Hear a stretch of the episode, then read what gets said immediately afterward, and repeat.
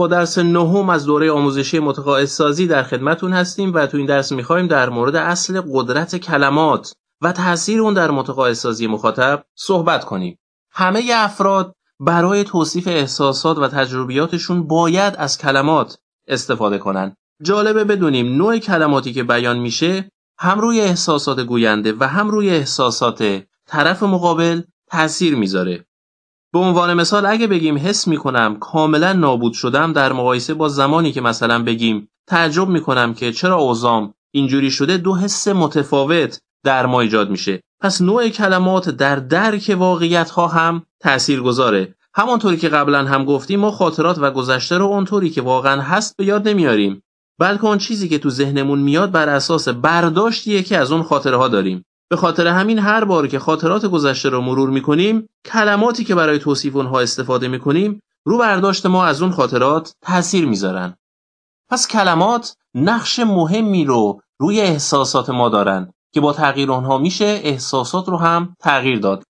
اگه تجربه ای رو تلختر از اون چیزی که واقعا هست توصیف کنیم کم کم اون تجربه برای ما تلختر خواهد شد. این توضیحات اینو می‌خواد به ما بگه که انتخاب کلمه و توصیف کردن یه ماجرا دست خودمونه. پس با انتخاب کلمه مناسب می‌تونیم احساسات خودمون رو بهتر کنترل کنیم. استفاده از کلمات و عبارتهای توهینآمیز کنایه زدن تیکه انداختن توهین کردن مسخره کردن فهاشی کردن و مواردی از این قبیل که دارای بار معنای منفی هست تو هیچ رابطه ای توصیه نمیشه. خصوصا زمانی که قصد متقاعد کردن فردی رو داریم که حتما باید در انتخاب کلماتی که برای گفتگو انتخاب می‌کنیم دقت زیادی داشته باشیم. باید کلماتی رو انتخاب کنیم که دارای بار معنای مثبت و نشون دهنده ادب و احترام به طرف مقابل باشه.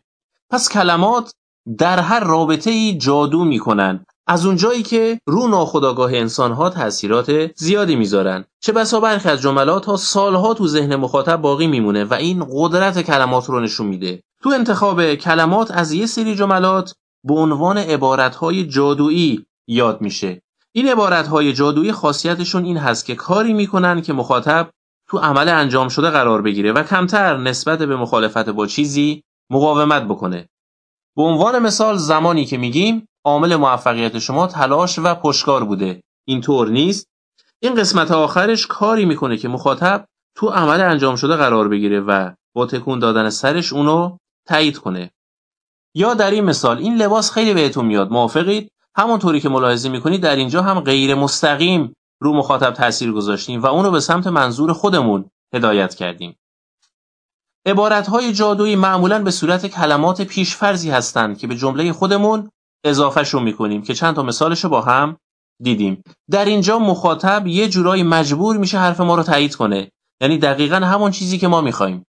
عبارتهای جادویی تأثیرشون به صورت غیر مستقیم و رو ناخودآگاه فرده. به خاطر همین تو هر مکالمه و رابطه میشه ازش استفاده کرد.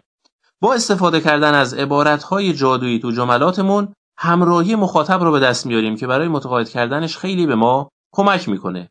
به عنوان مثال قبل از نهار بریم پیاده روی موافقی؟ همونطوری که تو این مثال قابل ملاحظه هست پیشنهادمون رو با استفاده از یه عبارت جادویی به طور غیر مستقیم به مخاطب ارائه دادیم که تأثیرش به مراتب بیشتر از زمانی هست که این پیشنهاد رو بخوایم به صورت مستقیم ارائه بدیم. مثلا بگیم اول میریم پیاده روی و بعد نهار می‌خوریم. خب اینجا اصلا حس خوبی ایجاد نمی‌کنه. یه جورایی انگار داریم به طرف مقابل دستور میدیم. که تو متقاعدسازی اصلا توصیه نمیشه. تو بحث استفاده از کلمات مناسب که از اون به عنوان جادوی کلمات یاد میشه ابتدا باید اون کلماتی رو که می‌خوایم ازش استفاده کنیم تو ذهنمون بیاریم و بعد اونها رو بیان کنیم.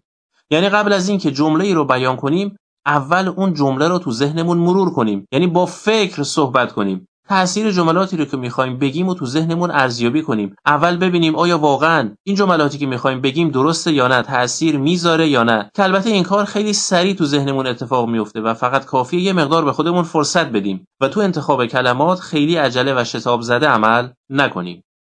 از طرفی باید دقت کنیم که از جملات امری و دستوری برای متقاعد کردن مخاطب استفاده نکنیم. چون اکثر افراد از دستور دادن یه فرد دیگه حس خوبی پیدا نمی‌کنن و معمولا ازش دوری می‌کنن. به عنوان مثال من میگم باید این لباس رو بخری. خب اینجا ببینیم داره دستور میده. خب این قطعا برای مخاطب جالب نیست. یا در مقابل توی مثال میگه من نمیگم شما حتما باید این لباس رو بخری. فقط به عنوان یک گزینه بهت پیشنهاد می‌کنم. تصمیم نهایی دیگه با خودته. خب ببینید چقدر نوع گفتار تغییر پیدا کرد. در حالی که مفهوم همونه. اما نوع بیان فرق کرد. اونجایی که دستور میدیم شانسمون برای متقاعد کردن مخاطب زیاد نخواهد بود. اما تو حالت دوم که به مخاطب توجه کردیم و تصمیم رو به خودش واگذار کردیم بیشک تأثیر بهتری رو در متقاعد کردنش خواهیم داشت. یا مثلا تو این جمله گفته شما مجبورید همین الان تصمیم بگیرید. در مقابلش این جمله شما مجبور نیستید الان تصمیم بگیرید. خب ببینید تو جمله اول هیچ فرصتی رو به مخاطب نمیده چون داره دستور میده. اما تو جمله دوم اختیار رو به مخاطب واگذار می‌کنه که این حالت برای متقاعد سازی توصیه میشه. یا این مثال شما باید در پروژه ما سرمایه گذاری کنی. یعنی یه جوری داره میگه که فقط حرف منه و باید عمل کنی. در مقابل میگه شما می‌تونی تو پروژه ما سرمایه گذاری کنی. یعنی تصمیم با خودته اگه دوست داری اگه تمایل داری مشارکت کن. اجباری تو کار نیست. خب دوستان تو مثال اول اکثر افراد در مقابل این پیشنهاد مقاومت می‌کنن. اما تو مثال دوم از اونجایی که مخاطب فرصت تصمیم گیری داره فرایند متقاعد کردنش راحتتر انجام میشه. پس تو نوع بیان جملات حتما دقت داشته باشیم. این مورد در تمام موقعیت های اجتماعی کاربرد داره. نکته دیگه ای که در بحث جادوی کلمات هست اینه که باید بدونیم مخاطب ما چجوری تصمیم گیری می‌کنه که البته قبلا در مورد نحوه قضاوت کردن افراد تو درس های گذشته مفصل صحبت کردیم. در اینجا می‌خوایم یه نکته جدید به این بحث اضافه کنیم. و اون این هست که باید بررسی کنیم ببینیم مخاطب ما به چه نوع اطلاعاتی نیاز داره. یعنی دونستن چه اطلاعاتی بهش کمک می‌کنه. چون خیلی وقتها افرادی که نسبت به یه سری از موارد مقاومت نشون میدن یا با اونها مخالفت می‌کنن به خاطر این هست که در مورد اون اطلاعات کمی دارن. به عنوان مثال اگر فردی از رایانه خوشش نمیاد به احتمال خیلی زیاد تو نحوه کار کردن با اون مشکل داره. یا مثلا اگر کسی از درس زبان خوشش نمیاد به احتمال زیاد با روش مطالعه این درس آشنایی نداره. یعنی نمی‌دونه چه جوری باید زبان بخونه. و مثالهای فراوان دیگه ای که در این زمینه وجود داره. پس به عنوان مثال اگه یه فروشنده نسبت به خرید یک کالای مقاومت نشون داد می‌تونیم اینطوری بهش بگیم که دونستن چه اطلاعاتی به شما کمک می‌کنه تا این محصول رو خریداری کنید. اگه مستقیم بهش می‌گفتیم که چرا این کالا رو نمی‌خری خب جالب نبود. در اینجا فروشنده می‌تونه با استفاده از شیوه رگبار اطلاعاتی هم به مشتری اطلاعات کافی رو بده و هم اون رو بهتر برای خرید متقاعد کنه. پس تو هر زمینه اگه دیدیم مخاطب بیدلیل با یه چیزی داره مخالفت می‌کنه یا نسبت به اون نگرش بدی داره به احتمال خیلی زیاد اطلاعات کمی در مورد اون مسئله داره که در اینجا باید اطلاعات لازم رو در اختیارش قرار بدیم و بیشتر در مورد اون مسئله براش توضیح بدیم. نکته دیگه در بحث جادوی کلمات این هست که فقط انتخاب کلمه کافی نیست بلکه اینکه چجوری اونها رو بیان می‌کنیم و حرکات بدن هم خیلی تأثیر گذاره همونطوری که می‌دونیم تو ارتباط برقرار کردن به طور کلی سه عامل تأثیر گذاره کلمه ای که انتخاب می‌کنیم اینکه چجوری اونها رو بیان می‌کنیم که همون لحن کلام میشه. و اینکه چجوری از حرکات بدن که همون مهارت‌های غیر کلامی باشه استفاده می‌کنیم. برای ارتباط خوب رعایت این موارد واقعا نیازه. اگه تو یک کدوم از اینها دچار ضعف باشی ممکنه فرایند ارتباطمون به خوبی صورت نگیره. پس اگه تو ارتباط برقرار کردن با دیگران مشکل داریم بررسی کنیم ببینیم تو کدوم یک از این جنبه ها ضعف داریم که بعدا اصلاحش کنیم. به عنوان مثال یه فردی رو تصور کنید که به مخاطبش میگه من باهات مشکلی ندارم. اما در عین حال تو چش مخاطبش هم نگاه نمی‌کنه. خب در اینجا مشخص جمله مورد نظر تاثیر لازم رو نداره چون مخاطب متوجه میشه که این جمله با نارضایتی و دلخوری داره گفته میشه. پس یه ارتباط خوب ارتباطی هست که اون سه جزء رو با هم و همزمان داشته باشه. برای رشد حرکات بدن که از اون به عنوان مهارت‌های غیر کلامی یاد میشه بهترین راه استفاده از روش بازخورده. تو گام اول بررسی کنیم ببینیم لحن کلام ما به چه صورت هست و چه جوری از حرکات بدنمون برای بیان منظورمون استفاده می‌کنیم. که برای بررسی لحن کلام می‌تونیم صدامون رو ضبط کنیم و بعد با بررسی صدای ضبط شده ببینیم آیا از مناسب ترین لحن ممکن استفاده کردیم یا نه. و بعد دوباره این کار تکرار کنیم و دوباره بررسی کنیم. برای بررسی حرکات بدن هم می‌تونیم جلوی آینه قرار بگیریم و در مورد یک موضوعی در مقابل آینه صحبت کنیم و در این حال سعی کنیم از حرکات چشم، ابرو، لبخند، حرکات دست و هر چیزی که جزء زبان بدن هست استفاده کنیم. یا حتی می‌تونیم از خودمون فیلم بگیریم و تو فیلم حرکات بدنمون رو بررسی کنیم و سعی کنیم با تمرین بیشتر رو حرکات بدنمون کنترل بهتری پیدا کنیم. نکته دیگه ای که تو بحث جادوی کلمات باید به اون توجه کنیم استفاده از قدرت اعداده. تو هر رابطه ای هرچه حرفامون دقیق تر باشه میزان باور کردنش از طرف مخاطب بیشتر میشه. که این کار رو می‌تونیم با استفاده از اعداد انجام بدیم. به عبارت دیگه اعداد می‌تونن به حرفای ما اعتبار بدن و باور اون رو برای مخاطب راحت تر بکنن. باید بدونیم اکثر افراد از اعداد و ارقام تقریبی زیاد خوششون نمیاد. پس تو این زمینه توصیه میشه سعی کنیم از اعداد دقیق برای اثبات حرفمون استفاده کنیم. وقتی ارقام با جزئیات و در زمان مناسب به کار می‌بریم قدرت نفوذ کلام ما بیشتر خواهد شد و طرف مقابل رو راحت تر می‌تونیم قانع کنیم. به عنوان مثال اینکه بگیم درآمدت زیاد میشه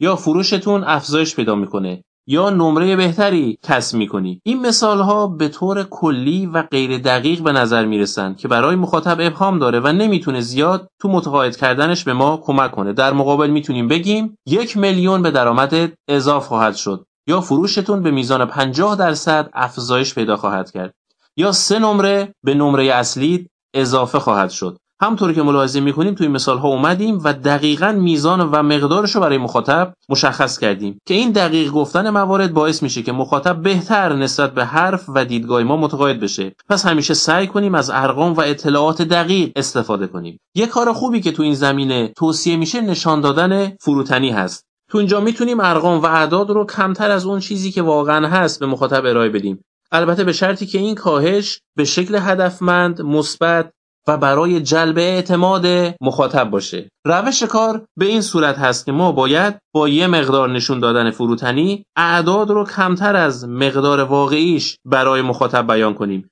این کار قدرت باور نکردنی رو در جلب اعتماد مخاطب نسبت به ما ایجاد خواهد کرد. همون اصطلاحی که در آمیانه داریم میگیم شکست نفسی می‌کنه. یعنی فرد مورد نظر خودش رو کمتر از چیزی که هست جلوه میده و این باعث میشه بر ناخودآگاه مخاطب تاثیر خوبی داشته باشه. باید بدونیم که اکثر مردم از افراد فروتن خوششون میاد و در نتیجه اعتماد خوبی نسبت به اونها پیدا می‌کنن. یه توصیه دیگه ای که در این زمینه وجود داره این هست که سعی کنیم تا جایی که می‌تونیم فراتر از اون چیزی که به مخاطب وعده یا قول دادیم عمل کنیم. این کارم باعث نشون دادن فروتنی ما خواهد بود که باعث ایجاد اعتماد زیاد مخاطب به ما خواهد شد. به عبارت دیگه فراتر از انتظار مخاطب عمل کردن باعث شکلگیری اعتماد بسیار خوبی در مخاطب خواهد شد که باعث میشه رابطه نزدیکتری با اون داشته باشیم و در نتیجه متقاعد کردنش بسیار راحتتر خواهد شد. این کار در اکثر موقعیت ها کاربرد داره. مثلا دانشجویی که برای انجام تکالیف درسی بیشتر از اون چیزی که استاد خواسته انجام میده یا فروشنده که تخفیف بیشتری به مشتری خودش میده یا در کنار محصولش کالای دیگه ای رو هم هدیه میده. یا کارمندی که فراتر از انتظار مدیرش کار می‌کنه یا همسری که فراتر از انتظار همسرش بهش محبت می‌کنه یا فرزندی که فراتر از انتظار والدینش رفتار می‌کنه و موارد از این قبیل مثال ها که تو زندگی اجتماعی و در تمام موقعیت ها می‌تونیم به خوبی ازش در متقاعد کردن مخاطب استفاده کنیم. یه نکته دیگه ای که در مورد اعداد داریم بحث اعداد متقاعد کننده است. تحقیقات نشون میده یه سری از اعداد قابلیت ویژه‌ای برای متقاعد کردن افراد دارن خصوصا تو بحث قیمت گذاری که خیلی از اون استفاده میشه. و اون توجه به رقم اول قیمت هاست که باعث افزایش فروش میشه. مثلا اگه کالای 200 هزار تومن قیمتش باشه فروشنده میاد میگه فقط 199 هزار تومن. در اینجا 199 هزار تومن خیلی کمتر از 200 هزار تومن به نظر می‌رسه. با اون که خیلی بهش نزدیکه. چون همونطوری که گفته شد رقم اول قیمت ها بسیار تأثیر گذاره این کار از نظر روانی روی خریدار تاثیر می‌ذاره که تو متقاعد کردنش برای خرید اون محصول خیلی موثره که نمونه هاشو حتما تو رسانه ها و تبلیغات زیاد دیدیم. خب دوستان تو این درس با اصل قدرت کلمات آشنا شدیم و یاد گرفتیم برای استفاده از این اصل تو متقاعد کردن افراد باید به عواملی مثل انتخاب نوع کلمات، کاربرد عبارتهای جادویی، عناصر مهم در ارتباط و قدرت اعداد توجه داشته باشیم.